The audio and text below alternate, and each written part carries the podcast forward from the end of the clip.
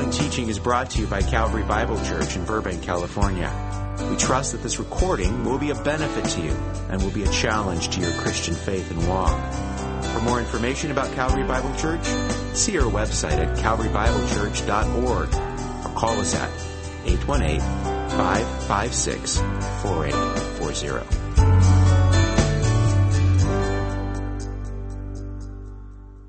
Ask the Lord to bless the time we have together now in His Word.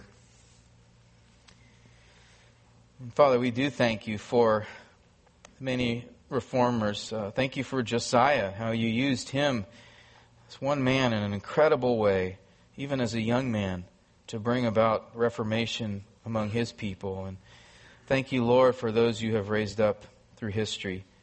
I pray, God, that you would use us in such a way that, Lord, you would grant us great faith and trust in you and love for your Son and, Lord, understanding and love for your word so that we may, Lord, be instruments in your hands to bring out reformation in our time. Lord, we thank you for privilege now that we have to go before your word. I just want to continue to pray for the many, Lord, who are sick or ailing. I want to continue to pray for Kathy, Lord, whose uh, cancer has come back, and just ask you would comfort her. Pray for Tom Larder, just uh, you would bring him back to good health. Also for Bill Mitchell, Lord, and these last hours, I pray that you would uh, give him comfort. Lord, we thank you that you are a God of love and grace and you are holy and just. We pray in Jesus' name. Amen. All right, well, I wanted to make up a little for um, Brock's rather gross introduction last week. I, I listened to his message uh, this week and. Uh, you know, I mean, eating, he talked about eating spiders, uh, drinking eyeball juice from cows, uh, and I he showed pictures. All right, well, I'm, you know, I, I, am sorry about that. I, would like to think myself a little more dignified. Uh, so I thought we'd talk this morning about chocolate chip cookies. I saw a few out front.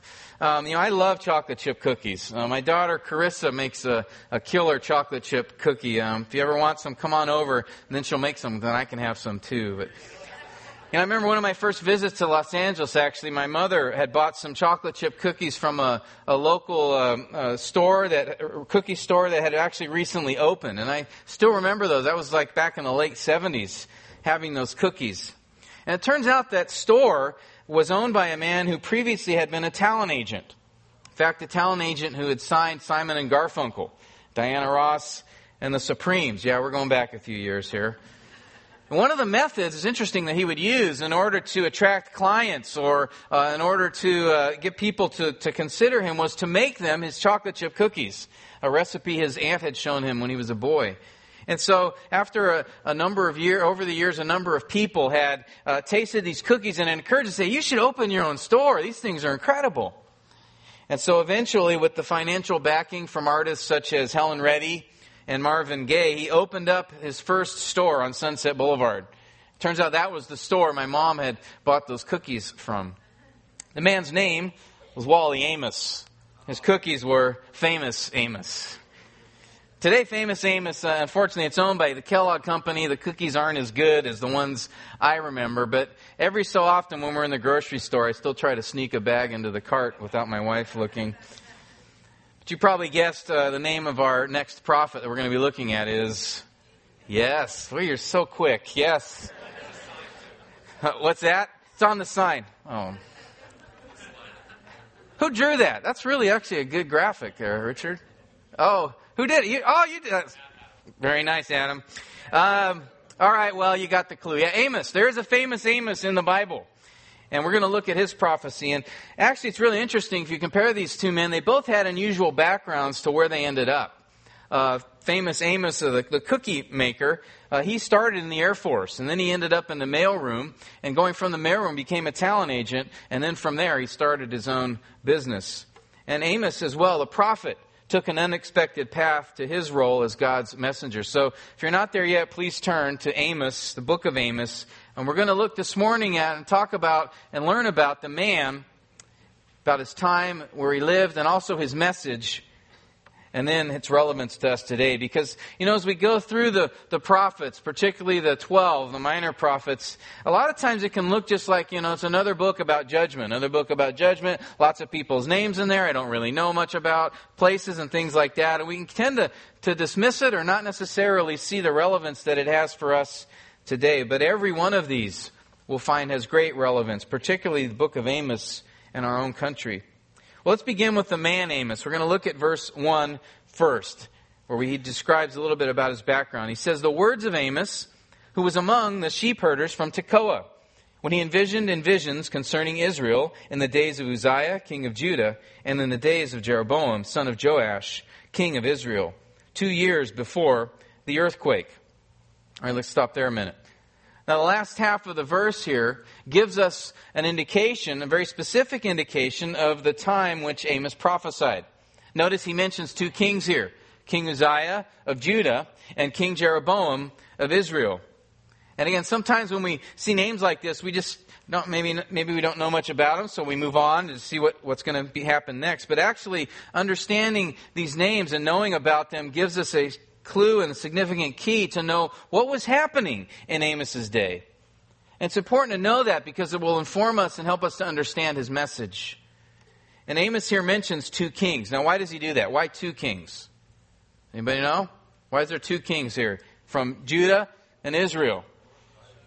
Divided kingdom, that's right. The kingdom of Israel, actually the nation of Israel, back right after King Solomon had died, had split. They rebelled against Solomon's son Rehoboam, and actually the ten northern tribes became uh, what was referred to as Israel in Kings and Chronicles, and the southern tribe Judah, along with Benjamin and the Levites, became known as the nation of Judah in the south. And this split again had taken place probably about 170 years before the time of Amos. A little picture here, if I can get to it. Uh, this, by the way, just shows the, the various kings. I want you to have them all memorized by the end of our session together this morning. Actually, I just highlighted uh, these three because Uzziah and Jeroboam, and here's Amos. And notice there's a window. He only mentions these two kings. He doesn't talk about their fathers or their sons because Amos prophesied during the time when only those two kings were on the throne. And so that narrows it down to a window of about 15 years when, Uzziah, when um, Amos prophesied. He mentions, too, this earthquake. He says that he prophesied two years before an earthquake which took place in the land. Now, that doesn't help us a whole lot because there isn't any information given in Kings or Chronicles about an earthquake, but it must have been a significant one because over 200 years later, the prophet Zechariah mentioned in his book in Zechariah chapter 14 about this very earthquake.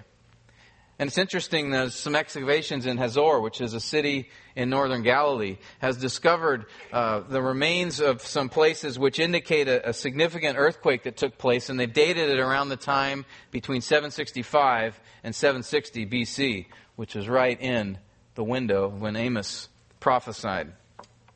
And so Amos talks about uh, or we learn Amos existed, uh, prophesied, um, proclaimed God's message in this time when these two kings were in power.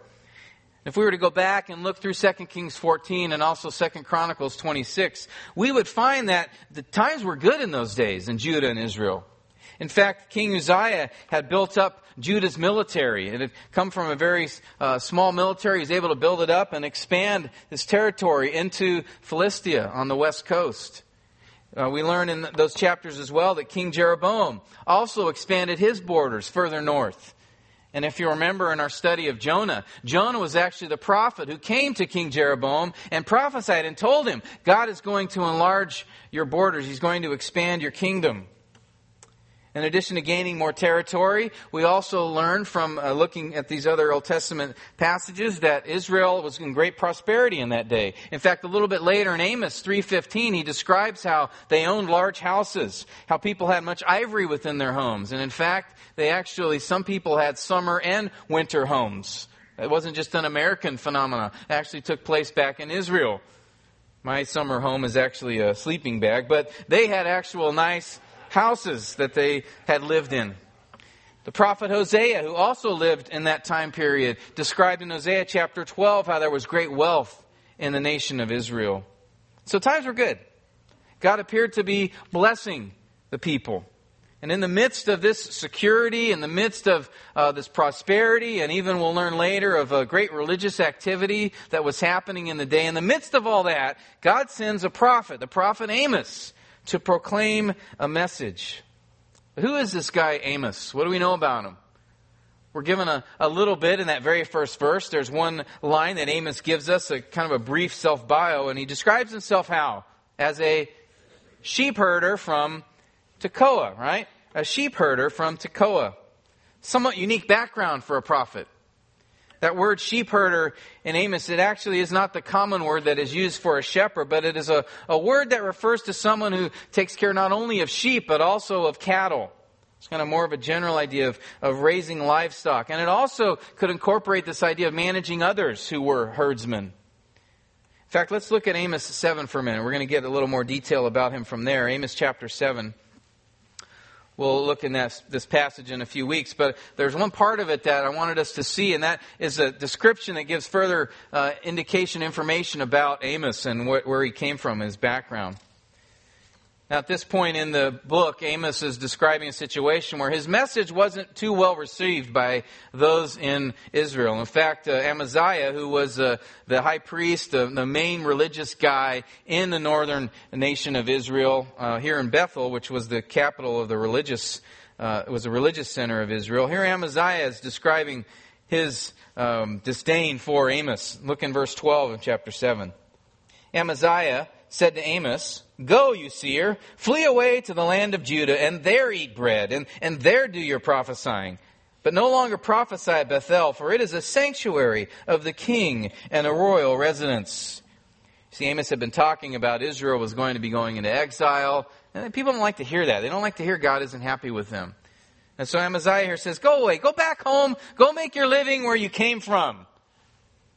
Then Amos replies in verse 14 to Amaziah, I'm not a prophet, nor am I a son of a prophet, for I'm a herdsman and a grower of sycamore figs. But the Lord took me from following the flock, and the Lord said to me, Go, prophesy to my people, Israel. Again, we see Amaziah doesn't like Amos's message of judgment. He tells him to go back home, make his money there. That, that term eating bread is talking about go make your living somewhere else. And, and Amos gives that famous reply, I'm not a prophet, and nor am I a son of a prophet.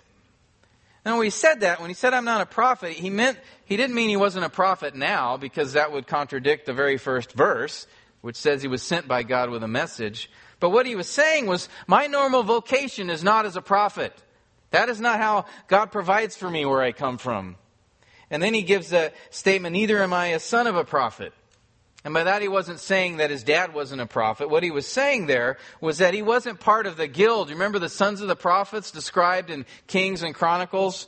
It was a, a school for prophet training that was started by Samuel and then carried on in the days of Elijah and Elisha. All he's saying here is that, that he wasn't one that was part of that. He's saying, you know, I, I don't make my living doing this. I, I'm a herdsman. I raise cattle. I raise sheep. In fact, that's what I was doing before I came up here minding my own business, watching a flock of sheep, and my responsibility, and then the Lord took me. He doesn't even say called, he says, The Lord took me. I was compelled, and God said, Go and prophesy to Israel. And notice in Amos 1 1, did you catch where this herdsman was from? What was the name of the place he was from? Place called Tekoa. Now I've got a map here. The purple is the region of Judah in the days of Amos. The green region is Israel along with the orange. Now do you know, where is Tekoa? Is it in the purple or the green? In the purple. That's right. Where is Israel? Israel's the green, right? So God sent somebody who wasn't from Israel to Israel. In fact, he was from the nation of Judah. So here's old Amos. He's got no formal training. He did not go to seminary. He was not a Levite serving in the temple. This was a guy raising livestock and perhaps managing a few farmhands as well. And God says, Amos, I've got a job for you. Again, this is no skilled preacher, yet God would make him one. This was no experienced, seasoned minister, yet God would use him. This wasn't a, a prophet uh, uh, by, by experience as well, but God would entrust this man with his word. You know, Amos probably would not have scored well on a pastoral search committee, but he did on God's assessment. And so God you know, he rarely takes the obvious route, does he? He rarely does that. He often uses those who many would see as unqualified to do his work. And rather than send somebody like an Elijah or an Elisha or a Samuel or even a Nathan, God sends this rugged rancher from Israel, or from Judah, excuse me, Israel's lesser neighbor. And this is how God likes to work, doesn't he? Remember 1 Corinthians 1, he talks about this. Paul says, Consider your calling, brethren, that not many were wise according to the flesh, not many mighty, not many noble. But God has chosen the foolish things of the world to shame the wise, and God has chosen the weak things of the world to shame the things which are strong, so that no one may boast before God. I love this. God calls this man Amos. And God equips him. And God uses him. And he does that in the end. Why? Why does God do that? Who receives the praise for that? Who receives the attention for that in the end? It's God, isn't it? He's the one that receives glory. No one can say, you know, I did it because of my great skills and abilities. And look how God used me, or look how I, well, my, my skills and what they did. I'm so encouraged that God called this herdsman from Judah because if God can use Amos, he can use me. If God can equip Amos for this very challenging task that was before him, God can equip me. And he can do the same for you. And he will. Don't think you're no use to God. You know, Amos was no Moses. Moses was no Moses until God's grace got a hold of him, right? Whatever calling you have, whether it is to be a teacher or to run a business or to be a, a, mother or clean floors, whatever your calling is, God will choose the weak things of the world for His work. And He will use even those areas that are hard for you as a means to serve Him. And this doesn't mean we can be slack. This doesn't mean that uh, it's something, you know, we can just kind of lay around and, and God's going to do His thing. No, we still need to be diligent. For one thing, Amos will show us that though he was a worker in the field, he knew the Word of God. We will see as we go through his book that though he had no, formal training, he was a man of the book.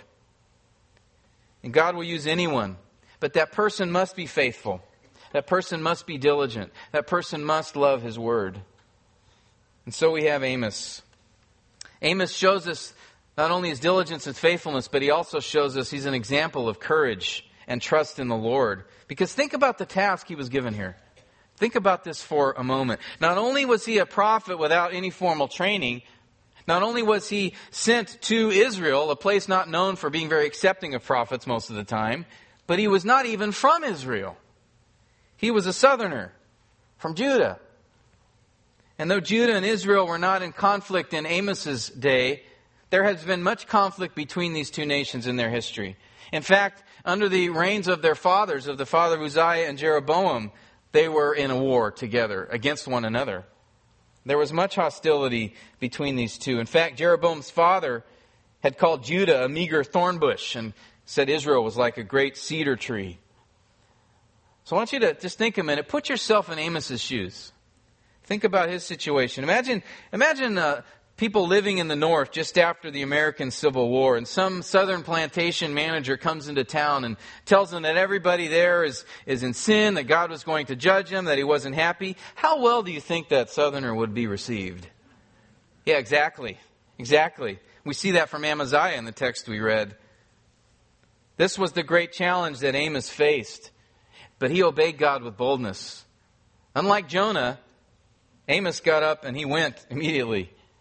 So when God calls you to serve, look at Amos's example. No matter how difficult, no matter how intimidating or frightening or overwhelming the task may seem to be, step out in courageous faith and do it. For we are like Amos. Do you realize we all have a message to proclaim, don't we? A message of warning. It's a message that many don't want to hear, but they need to hear. That tells us a little bit, just from his own example, of how we can pursue to be those who are faithful to God and courageous and speak for Him, like this prophet Amos. Well, that's a little bit about the man Amos. Let's move on to his message. Look at verse 2 of chapter 1. There we're given a summary of what God wanted to say through this man. Verse 2 And he said, Yahweh, the Lord, roars from Zion, and from Jerusalem he utters his voice. The shepherd's pasture, ground, shepherd's pasture grounds mourn, and the summit of Carmel dries up. Okay, stop there a minute. Here we see the theme. What is the theme of this book? God's declaring that he's going to bring judgment, right? Judgment. He's described here as a, like a lion roaring from, from Zion, that is Jerusalem. And, and then he declares this general statement of, of a judgment that's symbolized by drought. He describes the pasture lands. Those were the rich lands that were to the south, that they would be crying out and mourning because they had no rain to be nourished by. And then this Mount Carmel was in the top northeast of Israel, was also a very fertile and rich area for agriculture. And it says there that the land will also be parched. And so, despite the, the prosperity, despite the security, despite the religious activity that was going on in Israel, God says things aren't well, actually, that He is not pleased. And so, He sends a warning, and He sends it through this unlikely prophet. And before we see that, look at the message in more detail here, again, we need to understand that this prophecy isn't, a lot of times, again, we lump them all together. So they're just saying the same thing over and over and over. But each book of the Bible, each prophet here that speaks, though the message may sound similar, there is a different theme and emphasis. For example, back in Obadiah, the key emphasis was on God's vindication of himself and his people. Or when we looked at Joel, the emphasis there was on God's desire for true repentance and restoration. Or we just looked at Jonah. What was the main thrust of Jonah? Talked about God's compassion and our need to express it to others. And so here in Amos, what we're going to see is a real emphasis on the justice and the righteousness of God. That is his central message. For we see in his book, especially in this first chapter, God's justice prompts him to respond to our injustice. His righteousness prompts him to respond to our unrighteousness. And as Amos begins, we find that the injustice that God is going to speak against is not Israel in the beginning here, but actually the nations surrounding Israel. So let's pick it up in Amos chapter 1, verse 3. We're going to read what he has to say to those nations. Thus says Yahweh For three transgressions of Damascus, and for four I will not revoke its punishment, because they threshed Gilead with the implements of sharp iron. So I will send fire upon the house of Hazael, and it will consume the citadels of Benhadad. I will break the gate bar of Damascus and cut off the inhabitant from the valley of Aven, and him who holds the scepter from Beth Eden. So the people of Aram will go exiled to Kir, says the Lord. Thus says the Lord, for three transgressions of Gaza and for four, I will revoke, not revoke its punishment, because they deported an entire population to deliver up to Edom. So I will send fire upon the wall of Gaza, and it will consume her citadels. I will also cut off the inhabitant from Ashdod, and him who holds the scepter from Ashkelon. I will even unleash my power upon Ekron, and the remnant of the Philistines will perish, says the Lord God. Thus says the Lord, for three transgressions of Tyre, and for four, I will not revoke its punishment, because they delivered up an entire population to Edom, and did not remember covenant of brotherhood. So I will send fire upon the wall of Tyre, and it will consume her citadels. Thus says the Lord, for three transgressions of Edom, and for four I will not revoke its punishment, because he pursued his brother with the sword, while he stifled his compassion. His anger also tore continually, and he maintained his fury forever. So I will send fire upon Teman, and it will consume the citadels of Bozrah. Thus says the Lord, for three transgressions of the sons of Ammon, and for four I will not revoke its punishment, because they ripped open the pregnant women of Gilead in order to enlarge their borders. So I will kindle a fire on the wall of Rabbah, and it will consume her citadels, amid war cries in the day of battle and a storm on the day of tempest. Their king will go into exile, he and his princes together, says the Lord. Thus says the Lord, for three transgressions of Moab, and for four I will revoke, not revoke its punishment, because he burned the bones of the king of Edom to lime. So I will send fire upon Moab, and it will consume the citadels of Kerioth, and Moab will die amid tumult with war cries and the sound of a trumpet. I will also cut off the judge from her midst, and slay all her princes with him, says the Lord. Okay. Well, let's move on to chapter 2. chapter 3 now. Um, I mean, we look at this and we see, look at, there's all these places that are mentioned, right? A few names, but lots of places that some may be familiar to you, but many may not be. Again, uh, who are, who are these places? Where are they? What is their relevance to this book of Amos? What is the Lord judging them for? How do these oracles relate to what Amos wants to say? And why does he bring up these nations first when his prophecy is specifically to Israel?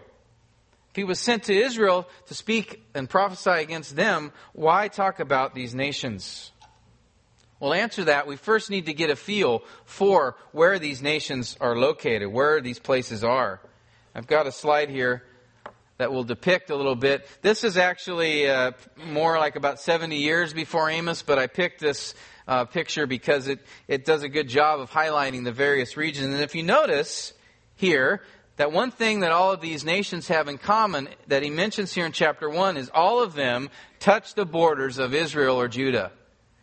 Only the nations that are the direct neighbors of Israel and Judah are mentioned here. He doesn't mention uh, the Arabians. He doesn't talk about Egypt. He doesn't talk about um, uh, any place else, Assyria.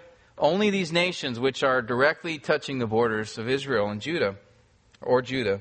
First one he mentions is, he says Damascus, which is the chief city in the kingdom of Aram. So it simply represents the nation of Aram. Then he says Gaza. Gaza was the chief city over here along the west coast in the region of the Philistines. And then he talks about after that Tyre, also on the coast, but up north of Israel. Tyre represents the, the kingdom of Phoenicia. Then comes Edom, located south of Judah. It's on the very bottom, the big yellow one. And then he mentions Ammon, and then Moab. Again, what's the relevance of these nations in particular? Again, they are those that are directly connected and bordering Israel and Judah. But notice too, as we look at this list, he first talks about, he doesn't kind of go around like we think he might or something like that. He first starts with Damascus, and then Philistia, and then Phoenicia, and then these three here. Why does he do it in that order? Well, one thing is, if you think about it, uh, these three nations actually share a kinship with Israel and Judah. These three do not. If you remember Edom, Edom was a nation, it came from where? Where did Edom descend from? If you remember back to Obadiah days here. Esau, right? Esau is, he's Jacob's brother, right? So Edom and Israel actually have a direct connection going all the way back to Jacob and Esau. Ammon and Moab, they are the children of Lot, the nephew of Abraham. And so the three nations he first mentioned are the least connected to Israel in that way. The next three are actually relatives. They are Israel's kin. So he describes them this way. And there's another thing too. I, I noticed that if you look at the pattern here, he first mentions Damascus, right? And then he mentions Gaza. Then he talks about Tyre, and then he goes down to Ammon. And I thought about this for a minute. If you connect those places together, notice what we have here. We have an X. And I thought about this. What could be significant about this? And I thought, you know what? God's telling us something. There's something very important right there in that location. And I thought, what could be more important than the Ark of the Covenant? We, you get what's going on? I think God's telling us where the Ark is here. what? You don't think so? I was thinking maybe we could get a missions trip going over there. There's actually a town there, Beth Shan. Uh, we could go and check it out. I think that, actually, I have no idea why there's an X here, but I don't know if it's significant or not if it's a pattern that God wanted us to see or not, I'll have to do a little more study, I guess, on that. But there is a pattern here in chapter 1 that we have regarding these nations. And that is every single oracle that he gives here has the exact same format to them, the exact same kinds of statements that he makes. There's a repeated cycle that he gives. Every single one of them, he begins with the statement, Thus says the Lord, telling Amos that, that telling us that Amos is not speaking his own opinion, but that he is declaring what God, the sovereign God of all the nations, has told him to say. And following that, in every single oracle, we see this phrase for three transgressions and for four. Transgression here is a, a legal term. It's a synonym for sin, but it, it describes specifically uh, uh, those uh, uh offenses or crimes, especially against God. This phrase here for three and for four, it's a common idiom that's used in the Old Testament, and actually we found it in other ancient Near Eastern writings. But uh, Proverbs 30:18 is an example. It says, "There are three things too wonderful for me, four which I do not understand." Or Proverbs 6, 16, where he says, There are six things which the Lord hates, yes, seven which are an abomination to him. And in some cases, when we see this idiom, we'll often see a list of things given after the idiom. For example, in Proverbs 6:16, the seven things the Lord hates, we see a list of seven things given right after that. But sometimes when this expression is used, there is no list given. It's just a general way to say that there are, it's an indefinite number, that there are uh, many things being described here. But here in Amos, it's kind of interesting. Amos does give a, give a list. But in his list, none of the nations that he addresses actually does he say three or four, actually the number three or four transgressions. Uh, Edom, maybe there's four, but everyone else is one or two. And so the question is why, why would he use this term for three or four and then actually have a list, but have that list not correspond to the number he gave? You, you tracking with me? Why would he do that? We'll come next week. We'll talk more about that. It's actually very important to what he's going to get to when he talks to Israel. But there is one thing that I want us to glean from this phrase here, and that is that uh, Amos is emphasizing the fact that for three or for four, he's saying there are many transgressions here that have been committed. And typically, he may only give one or two, but they are representative of the many that each nation has committed. That's why God says next in each oracle, He says, I will not revoke it, meaning I will not change my decision and how I'm going to justly respond to your sin. And then after that, declaring the transgression, God repeats in every case, in every oracle, He says, I will send fire, fire that will consume the citadels. Citadel is just a, a term that means a, a fortified house, a, a fortress, usually for the king or key members of that society. They would have these strongly defended places where they were living. The point being that God's saying even, you know, even the strongholds of your kings will not be safe. That means nowhere is safe from my judgment. And so we see here each oracle has the same pattern for every nation. The only difference being the specific transgression that God identifies within that nation. And then some of the details of how he sends the judgment is also a little different. But let's look at each of these transgressions briefly. I want us to see, I want you to see if you can find a pattern or a connection between the specific sins that he mentions.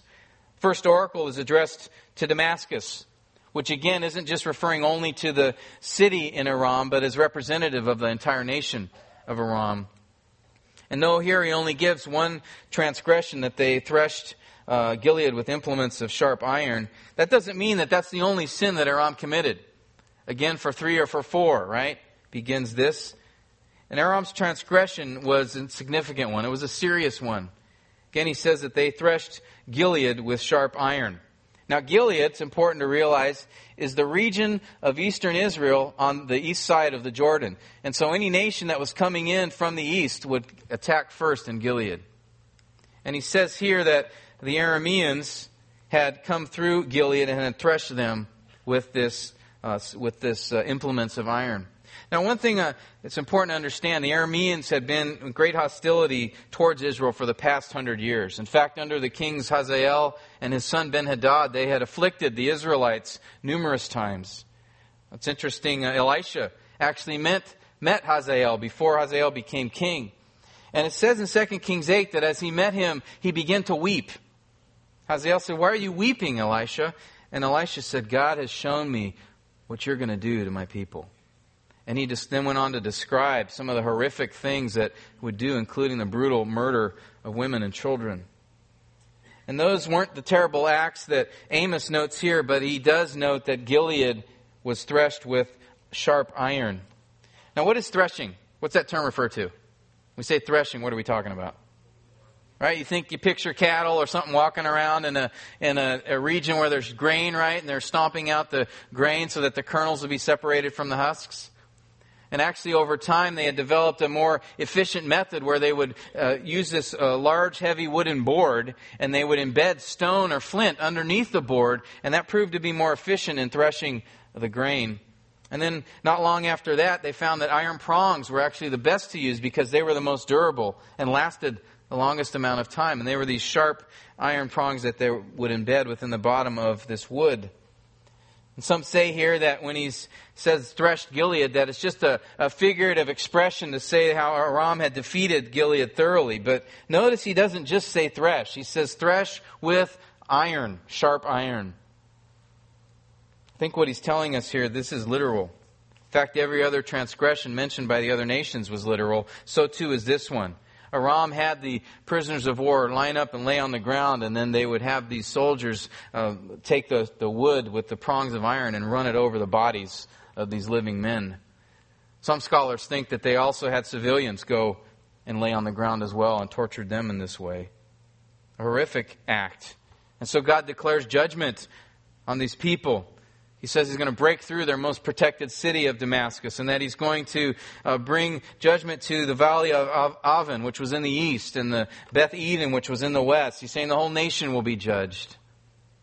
And in fact, that's what happens later under the Assyrians in about 30 years. 2 Kings 16, excuse me, tells us that the Assyrians conquered Aram.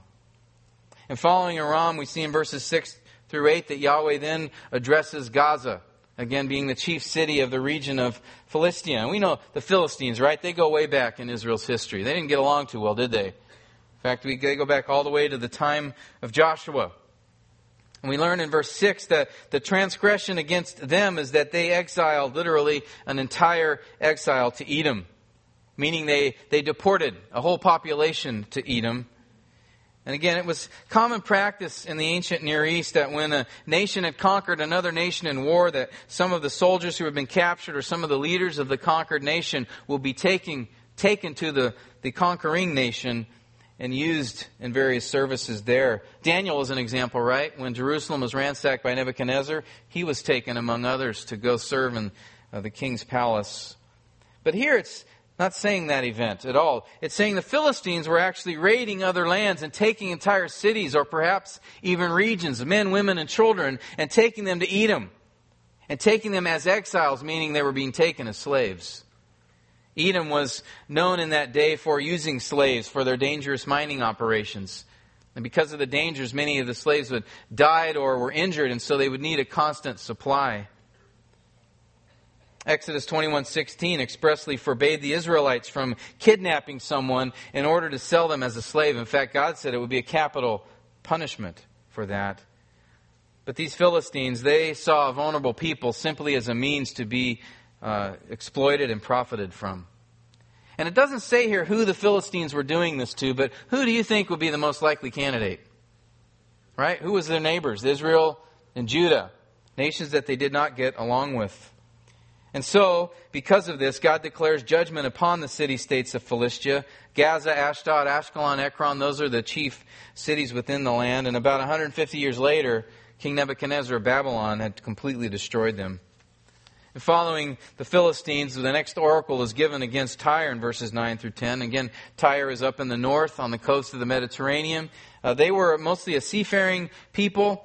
Fact, their economy was based upon import and export of goods, primarily from the sea. And notice their transgression.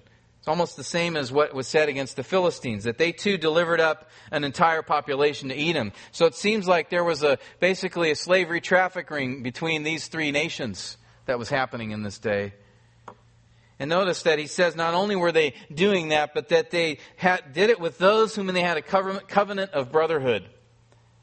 I think that's an expression, he's not talking about family specifically there, but that was an expression that was used in the ancient Near Eastern times for nations who had a treaty with one another. They actually would call themselves brothers. So he's describing here that Tyre had not only committed the heinous act of kidnapping people and selling them into slavery, but they were doing it with those who trusted them, those who they had a, a treaty with, a covenant with. And just like the Philistines, the text doesn't say who Tyre was taking, but Israel is the most likely candidate. Because about 70 years earlier, in Joel chapter 3, God had condemned the regions of Phoenicia and Philistia for selling the sons of Judah into slavery. And you remember, Tyre actually did have several covenants with Israel, did they not? You Remember David? King David had one with the king of Tyre. And also his son Solomon continued that covenant. And even more than that, uh, Jezebel, Remember of Jezebel and Ahab fame? She was the daughter of the king of Phoenicia. And she married King Ahab, king of Israel. So they were also connected not only by the previous covenants, but also by marriage. And yet Tyre broke that covenant, betrayed that relationship, all for money. Reminds me of a few others in history, doesn't it? Think of Joseph's brothers, what they did to Joseph. I think of the greatest betrayer in history, Judas, what he did to Jesus, selling out those close to them for money. And so God declares judgment on Tyre, a judgment that eventually came to pass under Alexander the Great. And in verse 11, God then directs his attention to Edom. And stay with me here. I know it's tough going through a list, but it's important at the end to see how all these connect. We talked about Edom a while back when we studied Obadiah, and if you remember, then Edom was condemned, right? It was condemned for taking advantage of the people of Judah when the Philistines and the Arabians had come in and ransacked Jerusalem and left it vulnerable and destitute. Then the Edomites came in and they took stuff from there too, and actually people that were trying to escape, the Edomites captured and delivered over to the enemy. God was not happy about that. Remember, Edom came from Jacob's brother Esau. So while Phoenicia was related to Israel by marriage, Edom was related by blood. In fact, God told the Israelites back in Deuteronomy 23 7, He said, Don't detest an Edomite, for he is your brother. But Edom had been hostile with Israel all through their history. And here it says in verse 11 that he pursued his brother with the sword. Well, what does that mean? He wasn't handing it to, to him so he could borrow it, right? He was using it to murder. So the Edomites, this is describing a time when they had actually murdered those from Israel. So here God declares judgment upon them for their murderous ways. And again, notice it says here that their murderous ways came from a continually angry and vengeful heart, one full of fury, which is just how they're described in Psalm 83 how Edom had desired to wipe Israel out and to see her remembered no more. So God says that they will be judged. Those cities he mentions here, Teman and Bozrah, again, they were chief cities in the region of Edom. He's indicating that the whole kingdom would be destroyed. That's exactly what happened later under the Babylonians. Verse 13, we come to Ammon. Again, Ammon was related also by blood to Israel, for they, uh, the Ammonites, came from, descended from Lot, Abraham's nephew. But despite that connection, they had been a thorn in Israel's side all through their history, all the way back to the time of Judges. We read about the Ammonites and the various invasions that they inflicted upon Israel and the, the torturous things that they did to the people of Israel. And notice in verse 13, we read of one such transgression. It says there that they ripped open the pregnant women of Gilead. It's not a figure of speech. This was not a metaphor. This was a literal attack on the most vulnerable, women who were pregnant. This was a practice that was often done during war, especially in those days. It was done in order to prevent an enemy from being able to reconstitute an army to attack them in the near future. But what made this a worse atrocity, if a thing, such a thing were possible, was why did they do it? Look at the text. What does it say? They ripped open pregnant women to enlarge their borders because they wanted more land. That's why they committed this barbarous act. So they took their swords and they brutally tore infants right out of their mothers. Yeah, one shudders to think how, how unimaginable that would have been. So God says he will bring a battle to Ammon. And what's interesting here, notice he said in verse 14, in the, all the other oracles, he said, I will send a fire. This one says, I will kindle fire. Different word. And I think he says that on purpose. It's almost as if God is saying, This is personal. I will be personally involved in your judgment. He's saying, This sin is so wicked. I myself am lighting the match, and I myself am coming to light the fire of judgment upon you. Serious. Very serious. Then in Amos chapter 2, verse 1, following Ammon is Moab. Again, the brother, uh, also descended from Lot. Moab's transgression seems a little bit like not as serious. It says there they burned the bones of the king of Edom to lime. Now, this event could have taken place about a hundred years prior when Moab had defeated an army which included, or Moab was defeated by an army which included Edom. And so uh, the king of Moab, looking for a reprisal, uh, must have uh, found the, the grave of the king of Edom and taken out the bones and, and then crushed them, burned them to ash. And then it says to lime. We'll talk about that in a minute. But numerous ancient Near Eastern documents and gravestones talk about that. You were not to disturb the grave of that person. In fact, uh, one was found which described numerous curses that would come upon anybody who had uh, disrupted or um, disturbed the contents of the grave of the person that was there. So it was an act of desecration, it was an act of disrespect and dishonor. Burning the bones to ashes or crushing them was even a greater sign of disrespect. In fact, in 1415, the Council of Constance did this to a certain man. Ed, who was that guy? You don't remember? John Wycliffe's bones. Remember what they did? Yeah. Yeah, exactly. As a means to show their anger and disgust, they declared John Wycliffe the man who was involved in us having an English translation of the scriptures. They called him a heretic. And the only thing they could think of doing was digging his bones back up and desecrating them by uh, crushing them and, as Ed said, throwing them in the river. Here they did such a similar thing to the king of Edom. The Moabites held king of Edom and, or Edomites in such contempt that they took his bones and burned them to ash. But not only that, it says that they, they burned them to lime. And lime was often used as like a form of plaster in order to put upon the construction, upon buildings and walls. And so, in a sense, they were saying the Edomite, the worth of an Edomite is the same as, as the lime we use to paint our walls. And so God declares judgment upon the Moabites for their desecrating of a human being. Which again, that might seem like a strong response to a, what appears to be a relatively minor offense, especially to the other things that we've read about here in chapter 1. But in a minute, we'll talk about why he does that. Okay, so kind of looking at these, let's step back a minute. How would you say these oracles are connected? What is the link between them? Yes, they, they all reveal God's judgment, but for what? Certain transgressions. But how are the transgressions of desecrating a person's grave to betrayal, to slavery, to torture, to the unconscionable murder of pregnant women, how are these all related? We would call all these crimes against humanity, wouldn't we? And God particularly responds to these atrocities because ultimately they are a violation of a principle that God communicated to Noah right after the flood. You remember the flood, right? Everyone on earth was destroyed except Noah's family. And why did God do that? Why did God bring that judgment? It was sin ultimately, that's right. Remember he said the thoughts of them were evil continually. But we read in Genesis 6:11 that it says the earth was corrupt in the sight of God and the earth was filled with violence. The earth was filled with violence. And so, after the flood, and after Noah gets out of the ark and he's on dry land and he builds an altar to sacrifice to the Lord, among the first words that God speaks to Noah are these Whoever sheds man's blood, by man's, man his blood shall be shed, for in the image of God he made man. That is the basis for God's judgment that he declares in Amos 1.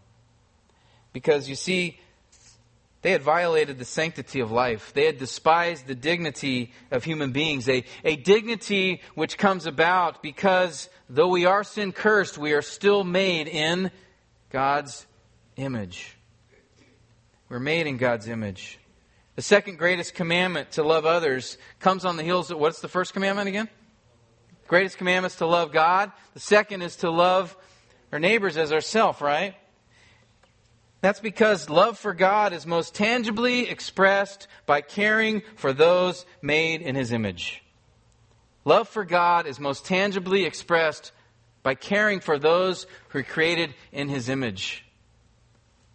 Right? I, I, know that you love me when you show care for my family. I know that you care about me when you show concern for my children and even in a greater sense, those made in the image of God, those who, again, those sin has marred and blurred that image to some extent, they are still, we are still made in His image. So to desecrate another human being with violence or indignity or hatred or murder or abuse, to desecrate anybody in that way is to desecrate the image of God. We see here in Amos that how people are treated matters to God. How people are treated matters to him. And God's justice demands that, that his people, that people, his image bearers, those whom he created, those whom he sustains and cares for, God's justice demands that they be treated rightly. That's why these acts, ranging from burning a man's bones all the way to murdering pregnant women and their babies. All of those got God's attention because they were all attacks on his image. They were all attacks on his own creation. And the atrocities that we've read here in Amos 1, did they stop in Amos's day? Did they end at that time? No, they didn't. Right? Our generation and the past couple of generations, we've seen and heard some of the greatest atrocities ever committed, haven't we? I mean, today we can but look to the Middle East, in the very region in Aram, which is modern day Syria, to see the same kinds of things taking place. I saw a video of a man who was brutally decapitated by a group of Syrian rebels because he would not join their group. And then right after that, they executed two women who would not provide sexual services to the soldiers. And then they took these bodies and carelessly dumped them into a ditch and then celebrated their great triumph.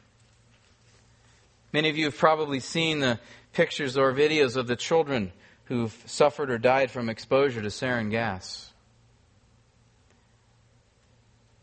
And there are many of our own dear brothers and sisters in Christ who've been tortured and killed in Syria and other places by Muslim extremists. Our own brothers and sisters. And I see these things and I read about these things and it makes me angry. To see these wicked acts, especially on our brothers and sisters in Christ, makes my heart cry out for justice. Doesn't yours? Will there be any consequences for these terrible acts that have been committed, these atrocities, and so, so many others that have happened all through history. You know, it's in that moment when I, I see these things and I just struggles with them. Amos gives me comfort. He gives me comfort because in Amos, God's saying, I, I see, I'm watching, I will respond. I know what's happening. And notice God repeats Every time he says, I will not revoke my decision. I will not deviate from my judgment. I'm determined to carry out my justice. And you know what? Even if the desecration of a corpse got God's attention, that tells me that nothing, nothing will escape his justice. Amos says that, Amos is saying God is telling us that all are accountable, that everyone will in the end answer for their crimes, especially brutal crimes against humanity. So Amos does give me comfort in that, but he also gives me concern. For just as God was watching the nations in Amos's day, so too he is watching us. And by us, I mean capital U, capital S. He's watching our nation. He's watching America. And you know, wasn't it our nation that was like Edom? Did we not purchase human beings who had been kidnapped from their homes and sold as slaves? President Lincoln shared this concern before the Civil War had ended. In fact, he said in his second inaugural address these words Fondly do we hope, fervently do we pray that this mighty scourge of war may speedily pass away. Yet, if God wills, that it continue until all the wealth piled by the bondsman's 250 years of unrequited toil shall be sunk, and until every drop of blood drawn with the lash shall be paid by another drawn with the sword. As was said 3,000 years ago, so it still must be said. The judgments of the Lord are true and righteous altogether. Lincoln feared judgment upon this land. And he saw the Civil War as perhaps part of that judgment.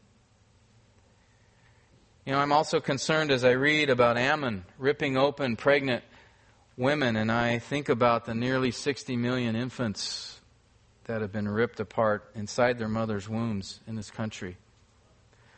60 million babies murdered on American soil in the last 40 years. What would Amos say to America? what would God's message be about our crimes against humanity? Brothers and sisters, as unfashionable or un-PC as it may be today, we must warn like the prophets did. For things are not fine here You know, the Israelites were saying that. We're going to see as we go through the book. Everything was great. Everything was, you know, economy was doing well. There was security. Things were looking up. But things aren't fine. Judgment is coming, and we must warn everyone. And I appreciated Aldo what he said earlier. We come not with a self righteous attitude, but in humility, like Jeremiah the prophet. As he brought his message of judgment and warning, he was weeping. He was pleading with the people to believe, to understand, to listen, to recognize that judgment was coming. And so, as we remember the Reformation this month and celebrate that and appreciate that, we should be all the more reminded of the need for reformation in our land. We need to re- be reformed now, today, here. And as Ed pointed out several weeks ago, reformation begins with repentance. And that's why we warn of judgment so that people would repent. We warn of judgment so that people would fear the consequences of their sin. We have words in books like Amos to remind us God is watching. He will respond. And He will respond upon our country. And so we warn of judgment so that people may seek forgiveness. We warn of judgment so that people may turn to the Savior. Not to condemn. It's not a message of condemnation. It's one of reconciliation. That's how Paul saw it. He begged people to be reconciled to God, and that's why he warned of judgment. That God will forgive. He forgave Nineveh, didn't he? Didn't we just look at that? Entire city of pagan idolaters who were violent said there, in fact, that their violence had risen up before God and he was going to respond. But they repented and God forgave them. And so too, he will forgive any who genuinely repent from their sin, confess their sin to the Lord Jesus Christ, ask him to forgive them, and commit to follow him the rest of their days. Jesus will forgive. And so we must preach that message. All of us. We are all Amos, brothers and sisters. We all have a message to declare. And not only must we preach, we must also pray. We pray for souls. And I admit I don't pray enough for souls. I, I don't pray enough for our nation. I, I don't pray enough for our city, for God to do a work here. How about you? I would hope that these words from Amos would stir our hearts to action, that, that we would be burdened, that we'd be burdened for our nation, for our state, I mean, our state is very progressive, but we're going the wrong direction. Pray for our city. Be burdened for it. Be burdened so that we would proclaim the gospel. Be burdened so that we would pray. Be burdened so that we would take action and warn others. Don't get caught up so much in everyday life that you forget that what matters in eternity, that we forget that our nation's in danger really is. It really is. Let's pray for our nation now. Lord, it is a somber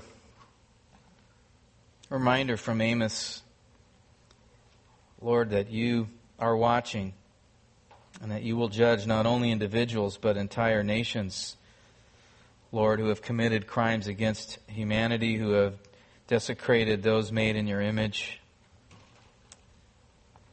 Lord, we are comforted that you are a God of justice, that you will make all wrongs right in your way, in your plan. But Lord, I am concerned, I am burdened for our country. Lord, I'm grateful for how you've allowed us to, through this nation, worship you freely, but Lord, we have much blood on our hands. Lord, I pray, God, you would stir us to proclaim your message, Lord, of, of judgment, but also one of hope. Hope for any who would turn to you in faith.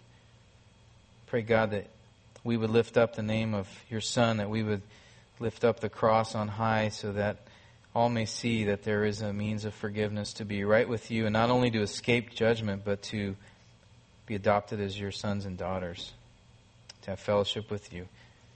Lord, use us in this community, I pray. In Jesus' name, amen.